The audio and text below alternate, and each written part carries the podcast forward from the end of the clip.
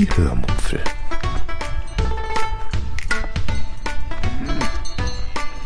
Aus dem Tagebuch einer Allgäuerin.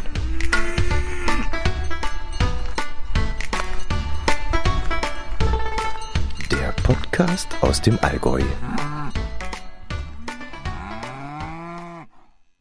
Hallo und herzlich willkommen zur 501. Episode der Hörmupfel vom 22. Dezember 2023. Heute erzähle ich euch von Computerproblemen, von den vielleicht leckersten gefüllten Paprikaschoten, die ich je gegessen habe und von den Vorfreuden auf Eierlikör. Viel Spaß beim Hören. Als allererstes möchte ich mich, oh, jetzt bin ich gerade irritiert, weil ich mich nämlich selber höre. Ich habe nämlich hier eine kleine Veränderung an meinem Equipment vorgenommen. Ich habe Kopfhörer separate angeschlossen, wo ich mich jetzt selber hören kann, damit ich überprüfen kann, wenn das Rauschen wieder anfängt. Ich hoffe, das höre ich. Gut, mal sehen. Ja, als allererstes möchte ich mich ähm, bedanken für die vielen lieben Rückmeldungen und Gratulationen zu meiner 500. Episode. Es kam etwas über Mail, über Telegram, über Instagram und auch auf meinem Blog in der Kommentarfunktion. Ich habe mich wirklich sehr darüber gefreut und ähm, ja, ich würde sagen, machen wir einfach weiter so, oder? äh, ja, gefreut habe ich mich übrigens auch über einige tolle Meinungsaustausche über diverse Themen, unter anderem über Milchersatz haben wir gesprochen, über Cookit versus Thermomix haben wir gesprochen und auch über Kreuzfahrten mit AIDA und mit TUI.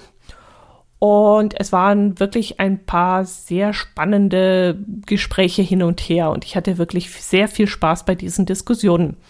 Ich nehme aus solchen Erfahrungsberichten und unterschiedlichen Meinungen, die man ja dann logischerweise hat, immer sehr viel mit. Und das beschäftigt mich dann auch noch nachhaltig und äh, ich denke da viel drüber nach und finde das immer ganz, ganz toll, wenn ich da mit euch in so einen Austausch treten kann. Apropos, an dieser Stelle gehen spezielle Grüße raus nach Abu Dhabi. Aus Gründen. Ich hörte nämlich, dass ich auch in Abu Dhabi gehört werde. Ich wink mal kurz rüber. ja, dann bin ich euch noch eine Erklärung schuldig, warum die letzte Folge ausgefallen ist. Zwar hatte ich das im gewissen Sinne ja bereits angekündigt, weil ich nicht wusste, ob ich etwas zu erzählen haben werden würde, aber dann kam doch etwas dazwischen, was so nicht geplant war. Es ist sozusagen eskaliert. Denn mein PC hat urplötzlich den Geist aufgegeben. Es fing damit an, dass mein PC ja erstmal keinen Mucks mehr gemacht hat und ich wollte ihn dann runterfahren, das ging auch noch leidlich. Und als ich ihn dann wieder hochfahren wollte und neu starten wollte, um zu kontrollieren, ob alles abgespeichert worden war, da ließ sich Windows nur mit Mühe starten. Er fuhr zwar in gewissem Sinne hoch, aber eben nicht komplett. Äh, also als die Ordner, die Ordnerstrukturen, die wollte er nicht wiederherstellen. Und dann drehte sich die ehemals Sanduhr, ich sage immer noch Sanduhr, aber das ist ja jetzt so ein Kreisel, drehte sich da ein Wolf.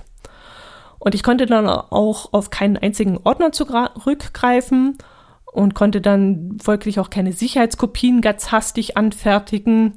Und mein gerade erst geschnittenes Urlaubsvideo, an das kam ich auch nicht mehr ran und Podcast-Episoden und sowas. Äh, ich konnte nicht mal mehr ein Programm öffnen.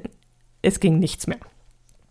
Und eigentlich war das jetzt wirklich das Worst Case, das Schlimmste, was man sich vorstellen kann für mich. Aber seltsamerweise macht es mir in diesem Moment gar nicht so viel aus. Also in solchen aussichtslosen Situationen legt es bei mir sowieso immer so einen Schalter im Kopf um und so eine, ja, das, das schaltet dann alle Aufreger-Synapsen komplett aus. Und auch aufgrund der aktuellen Situation mit meiner Arbeit und mit allem war ich sowieso so komisch drauf, dass ich alles nur in Watte gemerkt habe oder gespürt habe und gedacht habe, okay, jetzt jetzt läuft sowieso alles schief und jetzt kannst du sowieso nichts mehr machen und jetzt, um, das ist jetzt nicht dein Problem. Egal, was danach kommt. Also es war ja, ja gut, das, das Kind war im Brunnen gefallen, kann man jetzt nicht sagen, weil wenn ein Kind im Brunnen fallen würde, würde ich hinterher springen und versuchen, es zu retten. Aber in dem Fall war es eher so wie eine, so eine Explosion, wo alles kaputt gemacht wurde und wo ich dann einfach gesagt habe, okay, jetzt kannst du sowieso nichts mehr machen. Jetzt hilft nur noch bei Null anfangen. Äh, ja, gut, ich schweife ab. Äh, Computer war ich, genau. Das Ding machte also überhaupt nichts mehr. Und äh, mein Herz allerliebster, der war so ein bisschen verschnupft und hat dann gesagt, okay, ich bringe morgen den PC zum PC-Doktor, ich kann da jetzt nicht viel machen, da muss jemand her, der mehr Ahnung hat. Und weil er verschnupft war, im wahrsten Sinne des Wortes, hat er dann sicherheitshalber noch einen Test gemacht und hat dann feststellen dürfen, dass sich da wieder mal zwei Striche gezeigt haben. Also blieb der Herz allerliebste zu Hause, der PC auch. Beide gingen in Quarantäne. Und da war erstmal eine Woche zappenduster. Da konnte erstmal gar nichts passieren. Ja, und deswegen kam eben auch die letzte Episode äh, absolut sicher nicht raus. Das war dann also nicht nur die Episode Nummer 501, die im PC stecken blieb, sondern der ganze, ja, Error 501 sozusagen. Ja, und als wir den PC dann zum PC-Doktor gebracht haben, meinte dieser dann, ah, lassen Sie mich raten, das Problem ist seit ist letzten Montag aufgetaucht. Da sei nämlich Windows, hätte wohl Windows irgendwie ein Update gefahren und ab diesem Tag kamen dann plötzlich sechs Kunden mit dem gleichen Problem zu ihnen. Also mit anderen Worten, Windows hat da irgendein Update rausgeschmissen, was nicht ganz astrein war. Und das hat dann bei mir zum Beispiel mit dem Virusprogramm, unserem Virusschutz, äh, irgendwie kollidiert. Was bei den anderen Kunden war, weiß ich jetzt nicht, aber wie gesagt, es war äh, gehäuft aufgetreten, dass nach dem Update plötzlich einige PCs in die Knie gegangen sind. Ja, Dankeschön, Microsoft. Äh, mich hat das jetzt 83 Euro gekostet. ja, und der PC-Doktor hat gut Geld verdient in der Woche. Ja gut, abhaken und an andere Dinge denken oder, oder das einfach als Erfahrung abhaken. Ähm, ja, dann denken wir an Essen. Essen ist immer schön und im speziellen Paprikaschoten. Als Kind mochte ich Paprikaschoten ja so gar nicht. Mm, damit konnte man mich echt jagen. Also ich habe sie wirklich gehasst. Vor allem die Paprika drumherum. Nee, ist nicht wahr. Die Soße auch. Und die Kartoffeln erst recht. Also ich mochte einfach an dem Gericht gar nichts. Und als Erwachsener war das plötzlich anders. Fragt mich nicht warum. Ich habe wirklich nichts besser gemacht als jetzt meine Mutti. Also ich habe da jetzt kein großartiges anderes Rezept dafür genommen. Aber plötzlich schmeckten sie mir obwohl ich, ich denke mal, das, das wird euch auch so gehen. Also ihr habt doch sicherlich auch irgendein Gericht oder ein Lebensmittel, das ihr als Kind gehasst habt wie die Pest und das ihr jetzt tatsächlich esst oder sogar gerne esst. Es muss ja nicht so was Extremes sein wie, wie, ja, keine Ahnung, Rosenkohl oder so, weil das scheidet ja sowieso die Geister. Aber irgendwas Normales wie Kartoffeln oder Zwiebeln oder Tomaten oder sowas, ganz einfaches oder Salat oder irgendwas. Spinat wahrscheinlich. Das mochte, glaubt kein Kind. Ich komischerweise schon. Ähm, ja, wie gesagt, ich mag inzwischen die gefüllten Paprikaschoten. Allerdings muss ich dazu sagen, dass ich sowieso alles, was mit Hackfleisch ist, grundsätzlich mag. Also ich mag Buletten, ich mag Spaghetti Bolognese, ich mag Lasagne, ich mag Burger, ich mag, ich wirk echt, egal, sobald Hackfleisch drin ist, mag ich es eigentlich schon. Chivapchichi und so. Liebe ich. Und trotzdem habe ich jetzt in meinem neuen Kochgerät, dem Cookit, ein vegetarisches Paprikaschotenrezept ausprobiert, das eben ohne Hackfleisch auskommt, logischerweise. Und was meine Küche wirklich nachhaltig beeinflussen wird. Denn das war wirklich super lecker. Die Paprikaschoten wurden nämlich mit Bulgur und Frischkäse gefüllt. Und gerade dieser Frischkäse war wirklich etwas völlig Neues für mich, was mir richtig gut gefallen hat. Das gab einen super frischen und auch cremigen Geschmack, der so richtig gut mit der Paprika harmonisiert hat. Allerdings fand ich die trockenen Kartoffeln und den langweiligen Blattspinat dazu absolut fehlplatziert. Aber so war leider das Rezept. Ich sollte nämlich die Paprika in den tiefen Garbehälter legen, die Kartoffeln im untersten Garbehälter und den Spinat im obersten Gassieb. Und das Ganze sollte dann 25 Minuten Dampf garen. Und das war dann auch der Grund, warum ich das ganze Rezept überhaupt rausgesucht hatte von diesen Paprikaschoten, weil ich unbedingt einmal die Dampfgarfunktion des Cookies ausprobieren wollte. Es gibt nämlich nur wenige vegetarische Hauptgerichte im Cookit, die gedämpft werden. Die meisten sind entweder Hauptgerichte mit Fleisch oder Gerichte, die nur als Beilage verwendet werden. Aber ich wollte eben ein Hauptgericht, das gleichzeitig auch vegetarisch ist. Irgendwie habe ich das Gefühl, ich habe euch das schon mal erzählt, aber es kann auch sein, das wissen jetzt auch nur die aus dem Telegram-Kanal. Das weiß ich jetzt nicht. Aber wie gesagt, ich wollte ein Hauptgericht, das vegetarisch ist und ich wollte auch diese Dampffunktion ausprobieren.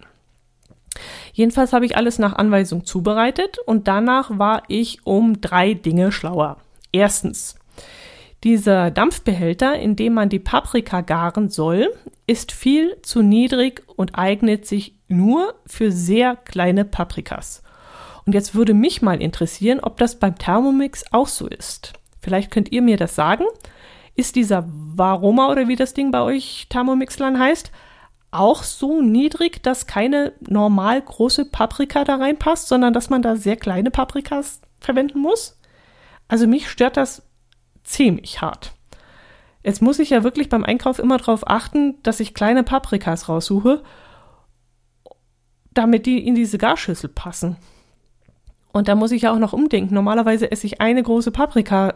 Wenn ich jetzt davon nicht mehr satt werde äh, oder, oder der kleine nehmen muss, dann werde ich ja nicht mehr satt, muss zwei nehmen oder anderthalb. Äh, das ist ja richtig blöd. Ja, die zweite Erkenntnis, die ich auch aus diesem Paprikaschoten-Kochversuch gewonnen habe, ist, Kartoffeln werden wieder meiner Erwartung tatsächlich nach 25 Minuten in diesem Ding gar. Das hätte ich wirklich nicht gedacht, da hätte ich dagegen gewettet. Aber tatsächlich, die waren richtig schön durch und noch nicht mal, ja, kein Biss, sondern wirklich durch. Und somit komme ich dann allerdings auch schon zum dritten Thema. Gedämpfte Kartoffeln in diesem Cookit, die werden ja erst hinterher gesalzen. Und gedämpfter Spinat, der wird da drin ohne Zwiebel gedämpft. Und beides schmeckt eher so meh. Also Kartoffeln hinterher erst salzen finde ich schon etwas blöd. Das verteilt sich gar nicht richtig. Der, der, der, Salzgeschmack und der Spinat, wie gesagt, ohne Zwiebel, das ist nichts Halbes und nichts Ganzes und das geht gar nicht.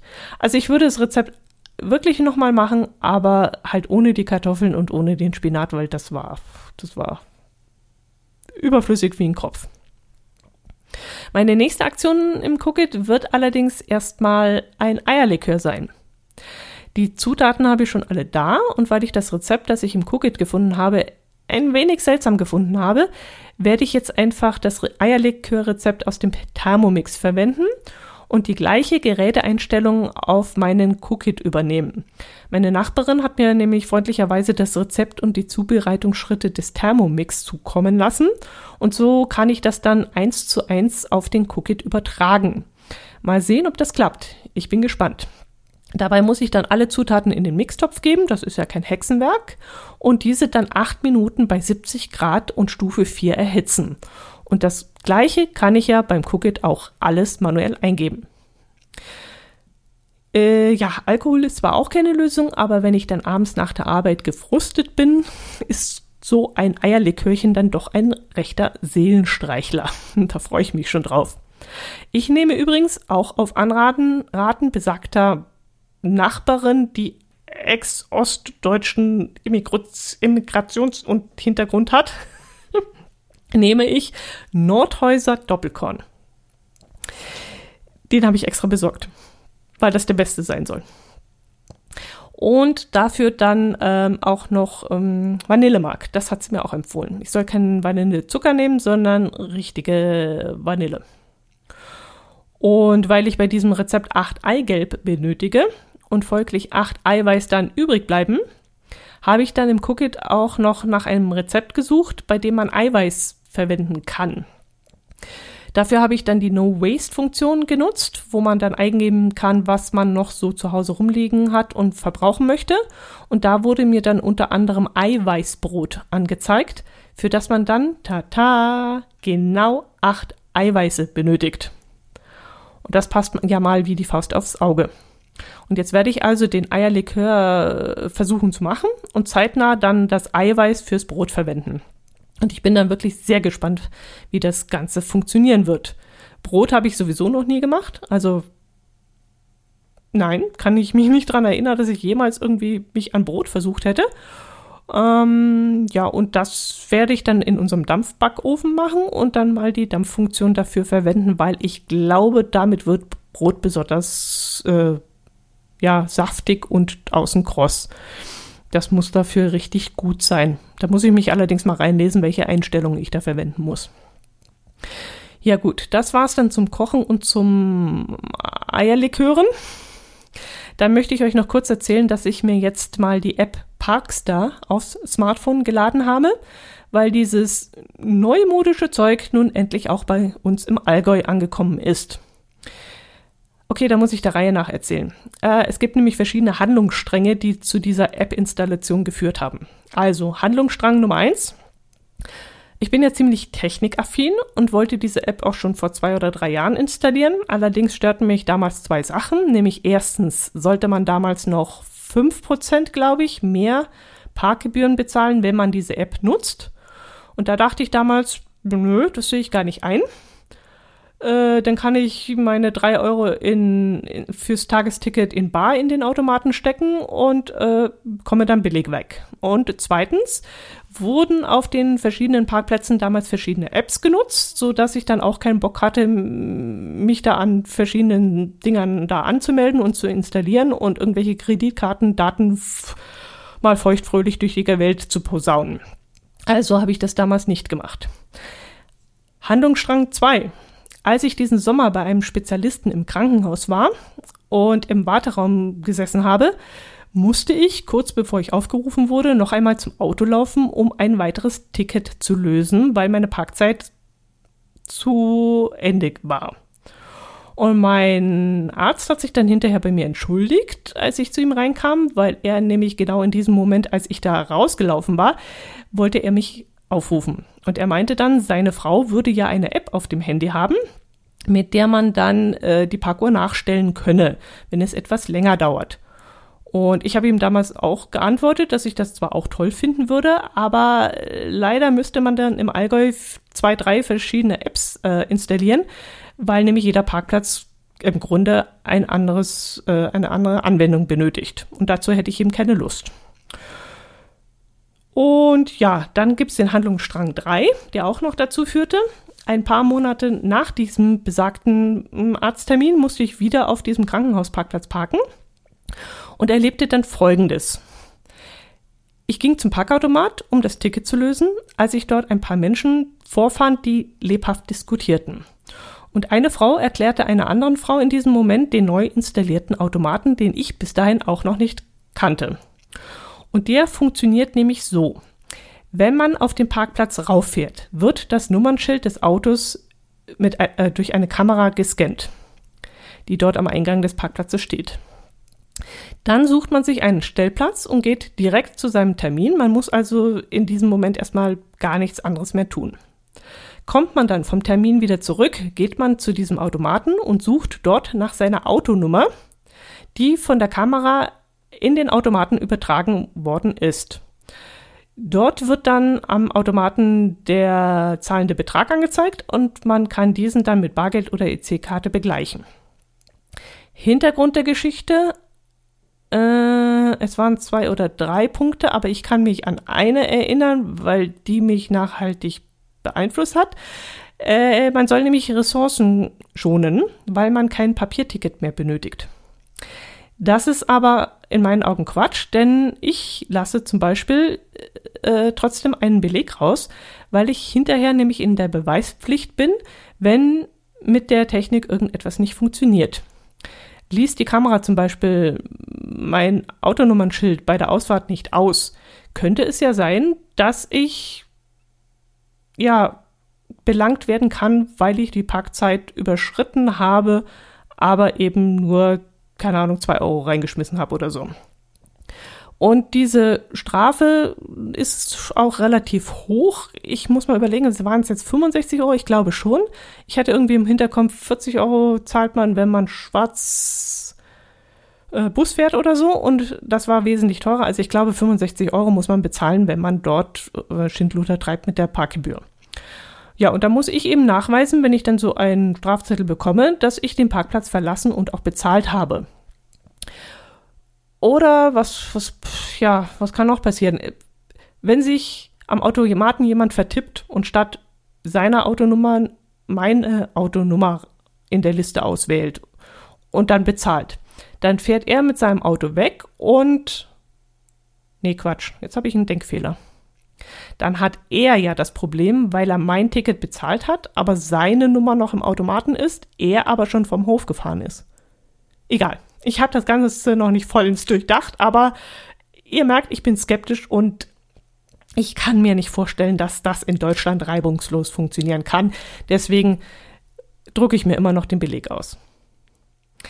Aber diese besagten Erfahrungen äh, in den letzten Monaten und ach so, ja, und der Handlungsstrang Nummer vier, den habe ich noch ver vergessen die haben mich dazu bewogen, die App jetzt mal zu installieren, denn mein Herz allerliebster teilte mir ganz nebenbei am Essenstisch eines Tages mit, dass er sich nun Parkster installiert hätte, weil er dem letzt mit ein paar Freunden auf irgendeinem ziemlich abgelegenen Parkplatz nur so mit dieser App bezahlen konnte. Und der eine Freund hatte die App dann drauf und das hätte dann super funktioniert und das sei ja total cool und so weiter und so fort. Alter, wenn ich ihm mit irgendeinem neumodischen Zeug komme, lehnt er das grundsätzlich immer erstmal ab. Kontaktloses Zahlen, oh Gott, nein, kann man nicht machen. Und überhaupt und alles und aber wenn der Kumpel kommt mit so einer geschissenen App, dann kann man diese natürlich sofort installieren. Oh, da könnte ich mich aufregen. naja, jedenfalls äh, habe ich bei ihm dann auch so argumentiert, ähm, damit, dass man damit ja nicht in Kempten parken kann. Und er hat dann gemeint, ja, aber in Innenstadt kann man parken und Sonthofen und Hindelang und Oberstaufen und Oberstdorf. Also im ganzen äußersten südlichen Oberallgäu kann man wohl mit Parkstar parken.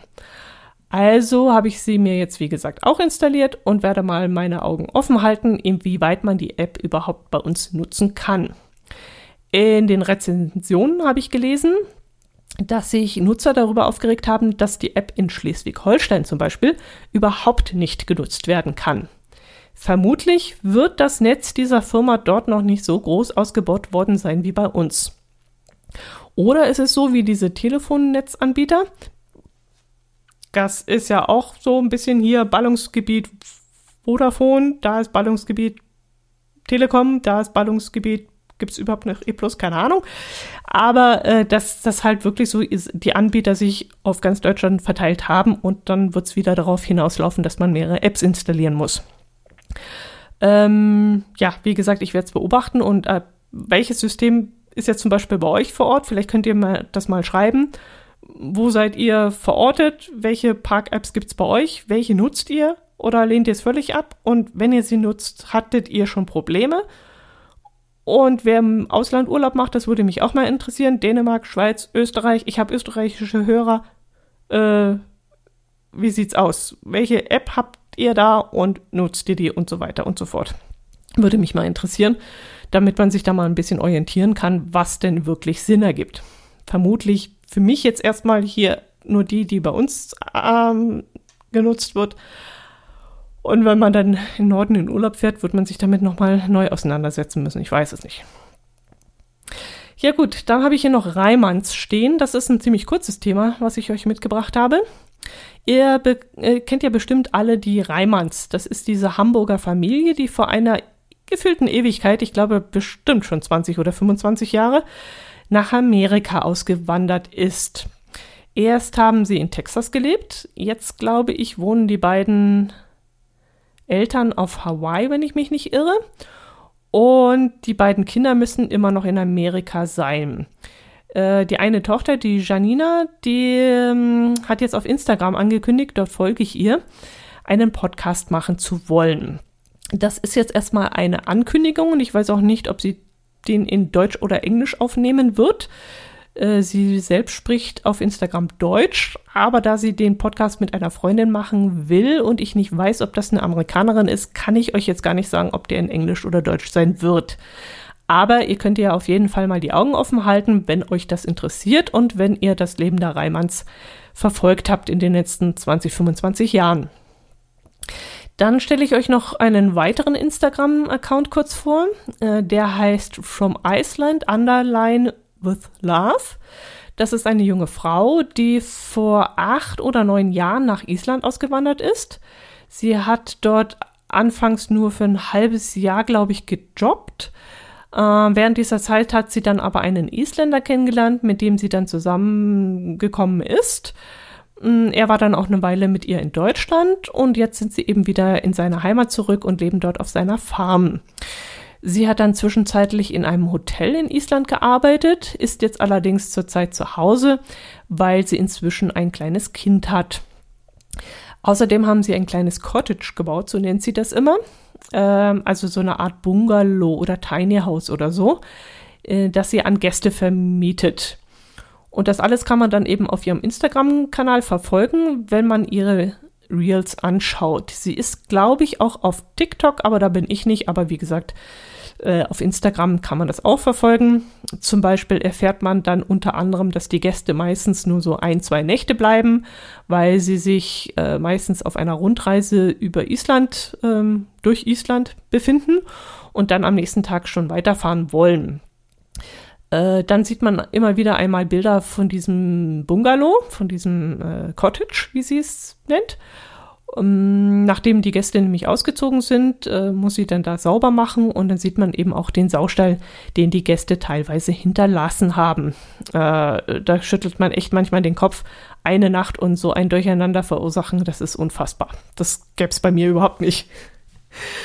Äh, ja, die junge Frau erzählt dann auch was über irgendwelche Bräuche, jetzt zum Beispiel die Weihnachtsbräuche, äh, die es so in Island gibt und berichtet dann auch davon, dass sie dieses oder jenes auf Island nicht bekommt und ähm, sie es sich dann umständlich und teuer aus Europa besorgen muss oder zuschicken lassen muss. Ja, das ist wie gesagt ein buntes Sammelsurium an interessanten Geschichten aus Island und aus dem Leben einer Neu-Isländerin. Äh, sie hat dann auch einen Podcast gestartet, der aber, wie es scheint, äh, eingefroren zu sein scheint, wie bei so vielen. Ähm, sie sagt, ihr fehlt die Zeit, äh, nachdem sie jetzt Mutter ist und so. Das glaube ich ihr einerseits, äh, denn Podcasts machen ja auch wirklich sehr viel Arbeit, äh, die man allerdings, denke ich mal, die die meisten vorher unterschätzen. Ähm, allerdings glaube ich auch, dass ja, Instagram, mit Instagram Reels ist halt auch mehr Geld verdient als mit Podcasts. Also im Grunde ist mit Instagram überhaupt Geld zu verdienen und mit Podcasts halt null. Und vielleicht ist das jetzt auch so äh, ein Grund mit, warum das jetzt ein bisschen schleifen gelassen wird. Gut, äh, den dritten Account, den ich euch empfehlen wollte, den habe ich jetzt leider vergessen. Da schaue ich mal, ob ich den bis nächste Woche wieder auf den Schirm kriege. Äh, dann notiere ich ihn mir gleich und erzähle euch dann nächste Woche davon. Ja, bis dahin wünsche ich euch ein schönes Weihnachtsfest. Genießt die freien Tage im Kreise eurer Familie. Mm, freut euch über hübsche Geschenke hoffentlich. Oder auch nicht, muss ja auch nicht sein. Mm, über Plätzle, Kekse, sagt ihr. Wir sagen Plätzle. Über Lebkuchen, vielleicht Punsch oder so. Ja, und lasst es euch einfach gut gehen an diesem verlängerten, ruhigen Wochenende. Und ja, ich wünsche euch was. Wir hören euch, äh, wir hören uns nach Weihnachten wieder. Macht's gut. Servus.